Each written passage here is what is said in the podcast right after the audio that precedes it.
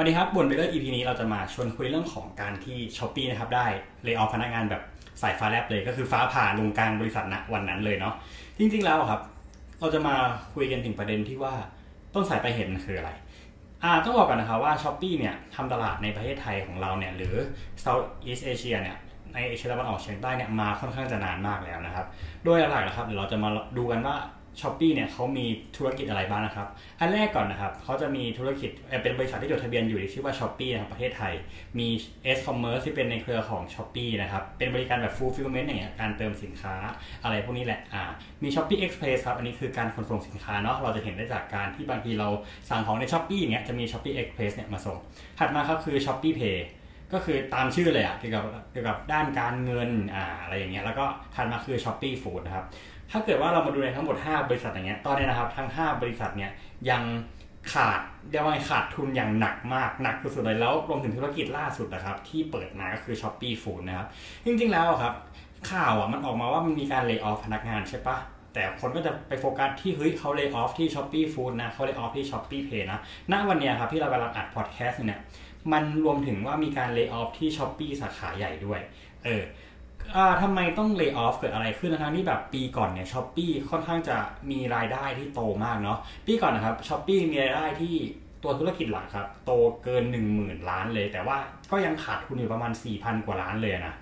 แล้วแม้ว่าเขาจะแบบพยายามที่จะลงมาเล่นตลาดใหม่ๆครับ ก็คือ ShopeeFood เนาะซึ่งตรง ShopeeFood เนี่ยเขาได้ไปเทคโอเวอร์มาจาก Foody ที่เขาเคยทำตลาดในประเทศไทยเรามาก่อนอ่าแต่ว่าพอเรามาดูครับว่าแบบเฮ้ย คู่แข่งใน s h อ p e e Food เนี่ยมันค่อนข้างจะเยอะมากนะรวมถึง s h อ p e e Pay ที่เหมือนจะไม่สักเซสเท่าไหร่แล้วเนี่ยเราจะมาดูสาเหตุกันว่าเกิดอะไรขึ้นนะครับ จริงๆแล้วเนี่ยตอนตอนปี 2017-2018นะครับอ่า Shopee Food เนี่ยได้มีการจดทะเบียนขึ้นมา แล้วก็มีการแบบเรียกว่ารีคูดคนอะเยอะมากๆเลยนะ เยอะมากๆ เยอะจนแบบว่าเหมือนกับบริษัทกำลังจะแบบพยายามที่จะโตมากขึ้นไปเรื่อยๆเนาะ ช้อปปี้ฟู้ดครับตอนปี 2021 เนี่ยเขาขาดทุนสะสมเลยนะอยู่ที่ 86 ล้านบาทเนาะแล้วก็มีรายได้รวมอยู่แค่แบบ 4 แสนบาทเองอะ่ะเออทั้งทั้งที่แบบว่าตัว s h อ p e e Food อะครับทั้งต้องแบบต้องรีบทำการตลาดอย่างหนักแล้ว แต่ว่าสุดท้ายใน s h อ p e e Food ก็ไม่ได้มีการเลือกที่จะจ้างงานเพิ่มอะครับ ก็คือมีการแบบลดการจ้างงาน แล้วก็รวมถึงปริมาณงานต่างๆเนี่ยมันก็ดูลดลงมาเรื่อยๆเนาะถัดมาครับสำหรับในส่วน Shopee Pay เนี่ยจริงๆแล้วครับ Shopee Pay เนี่ยชื่อเดิมของมันเนี่ยคือ AirPay AirPay เนี่ยหลายคนก็จะรู้ครับว่าเป็นหนึ่งในกลุ่มบริการของ Garena Garena เนี่ยก็จะมีการทำการตลาดในด้านของเกมเนี่ยหนักมากอย่างเช่นแบบพวกฟรีไฟหรืออะไรอย่างนี้เนาะแต่ว่ายังไงก็ตามครับ ตั้งแต่ที่เป็น Shopee Pay มาเนี่ยก็คือขาดทุนสะสมมาตลอดตั้งแต่แรก ๆเลยครับก็คือจนถึงณตอนนี้นะ เปิดตัว 2015 จนถึง 2022 เนี่ย Shopee Pay ขาดทุนไปแล้ว 324 ล้านบาท ซึ่งเป็นตัวเลขที่ค่อนข้างจะสูงมากเนาะทำไมจะต้องเจอคู่แข่งที่แบบน่ากลัวอย่างเช่นแบบ Rapid Line Pay หรือแม้กระทั่ง True Money อะครับ ที่พวกเนี้ยเขาจะมีอ่าเรียกว่าช่องทางช anel ในการใช้งานน่ะที่มากกว่า Shopee Pay เยอะมากๆเนาะถ้าเกิดเราไปดูช่องทางการใช้ Shopee Pay เนี่ยมันจะหลักๆเนี่ยก็จะมีแค่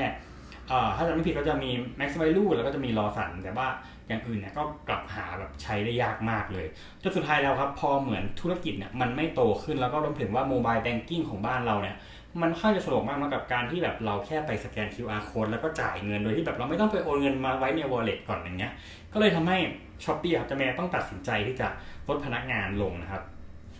แต่ว่ายังไงก็ตามนะครับ ถ้าเกิดว่าเราไปดูในภาพรวมของธุรของธุรกิจหลักๆอะธุรกิจใหญ่สุดของ Shopee ครับเขาก็ยังโตต่อไปได้นะ แต่ปัญหาคือว่า พอเขาโตมากๆนะครับ รายได้ของเขามันเพิ่มขึ้นก็จริง แต่ว่าสัดส่วนของการขาดทุนของเขาเนี่ยมันก็ยิ่งสูงมากขึ้นนครับ พวกช้อปปี้หรือลาซาด้าอย่างเงี้ยเขาเหมือนกับว่าอะไรก็จะบอกว่าพวกนี้จะต้องยอมขาดทุนก่อนใช่ไหมเพื่อที่จะเปลี่ยนพฤติกรรมผู้บริโภคนะเราทำให้เหมือนกับว่าพฤติกรรมของเราเนี่ยไปผูกกับเขาให้มากขึ้นแล้วเราก็จะได้แบบมาใช้บริการของเขาในที่สุดอย่างเงี้ย แต่ยังไงก็ตามครับ ถ้าเกิดว่าเราดูไปนานๆเนี่ยเราก็จะเห็นอยู่นะว่าพวกบริษัทพวกนี้กลับขาดทุนหนักขึ้นหนักขึ้นไปเรื่อยครับ แล้วก็จะมีการเผาเงินทิ้ง เผาเงินทิ้ง เผาเงินทิ้งไปเรื่อยอย่างเงี้ย แล้วจะเผาเงินนี้ไม่ได้สักเท่าไหร่เพราะว่า การปลดพนักงานของ Shopee เนี่ยครับมันไม่ได้เกิดขึ้นแค่ที่ประเทศไทยเป็นที่แรกนะก่อนหน้านี้ครับที่อินเดียเนี่ยก็ได้มีการปลดพนักงานออกไปประมาณ 400ถึง600 คนเลยก็ว่าได้ เพราะว่าเขาไปทำการตลาดที่อินเดียเนาะแล้วมันไม่ประสบความสำเร็จเป็นอย่างมากอะ่ะทางที่ไปทำการตลาดยังได้ไม่ถึงปีเลยนะ ก็เห็นแล้วว่าไม่รอดรวมถึงการไปทำการตลาดในยุโรปอีกอย่างเงี้ยล่าสุด Shopee ก็เพิ่งถอนตัวเองครับออกจากประเทศฝรั่งเศสไปเนาะเพราะเหมือนกับว่าฝั่งนู้นเขาเขาก็จะมี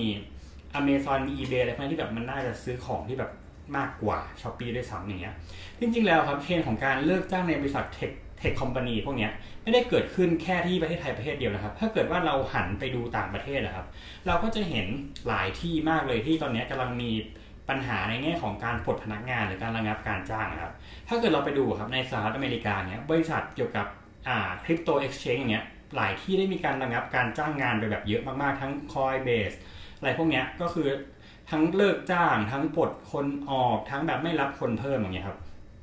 ไม่ว่าจะถัดมาก็จะเป็นแบบเมตาครับเมตาหรือที่เรารู้จักกันในชื่อของ Facebook นะครับก็คือชะลอการจ้างงานระดับกลางครับจนถึงระดับอาวุโสนะเพราะเหมือนกับว่าเขาเริ่มรู้แล้วว่ารายได้เขาจะลดลง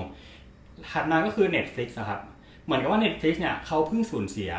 ยอด Subscriber เนาะลงมากมากเลยในในปีนี้ไตรมาสแรกของปี 2022 เนี่ยเขาก็เลยเลิกจ้างพนักงานไป 150 คนเนาะรวมถึงเทสลาครับที่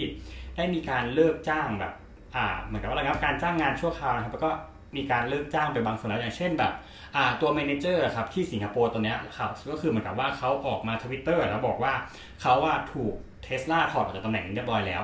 แม้กระทั่งแบบตำแหน่งก็ยังไม่รอดถัดมาก็คือทวิตเตอร์ครับที่ตอนนี้กำลังมีปัญหาอย่างมากว่า จะทำไงกับโครงสร้างองค์กรที่ต้องมีการปรับใหม่หลังจากที่อาจจะมีการเปลี่ยนผู้บริหารนะเนาะก็นี่แหละครับปัญหาเศรษฐกิจตอนนี้มันเป็นไปทั่วโลกเนาะหลายบริษัท ที่เป็นบริษัทโดยเฉพาะ tech company หรือสตาร์ทอัพทั้งหลายอย่างเงี้ยกำลังมีปัญหาเรื่องนี้อยู่อย่างมากเลย เพราะว่าปกติแล้วสตาร์ทอัพเนี่ยเขาจะต้องมีการ raise fund เนาะหรือการระดมทุน เพื่อจะเอาเงินทุนตรงนี้มาใช้ในการจ้างคนเก่งๆเข้ามาทำงานด้วยเงี้ยครับแต่ถ้าเกิดว่ามันยังเกิดภาวะเศรษฐกิจแบบนี้อยู่ เรียกว่าการเข้าสู่ภาวะเศรษฐกิจแบบ stagflation นะครับที่เคยพูดไปในพอดแคสต์อันก่อนนะว่า มันคือภาวะเศรษฐกิจที่เงินน่ะจะเฟ้อคือของแพงมากแต่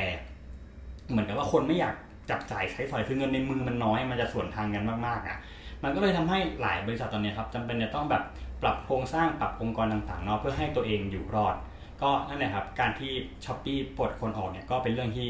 เซอร์ไพรส์แล้วก็น่ากังวลใจเหมือนกันว่าในอนาคตอาจจะมีที่อื่นหรือที่ไหนอีกนะครับที่อาจจะมีการ lay off ออกเนาะก็อยากจะให้แบบทุกคนคอยแบบจับตามองอย่างใกล้ชิดหน่อยว่าจะเป็นยังไงต่อไปนะครับ ก็สุดท้ายแล้ว EP นี้พอแค่นี้แหละครับ ฝาก subscribe ไว้นะ ยอด sub ไม่ขึ้นมาหลายวันละแล้วก็ฝากมาดูกันเยอะด้วยเหนื่อยแล้วนะบ๊ายบายสวัสดีครับ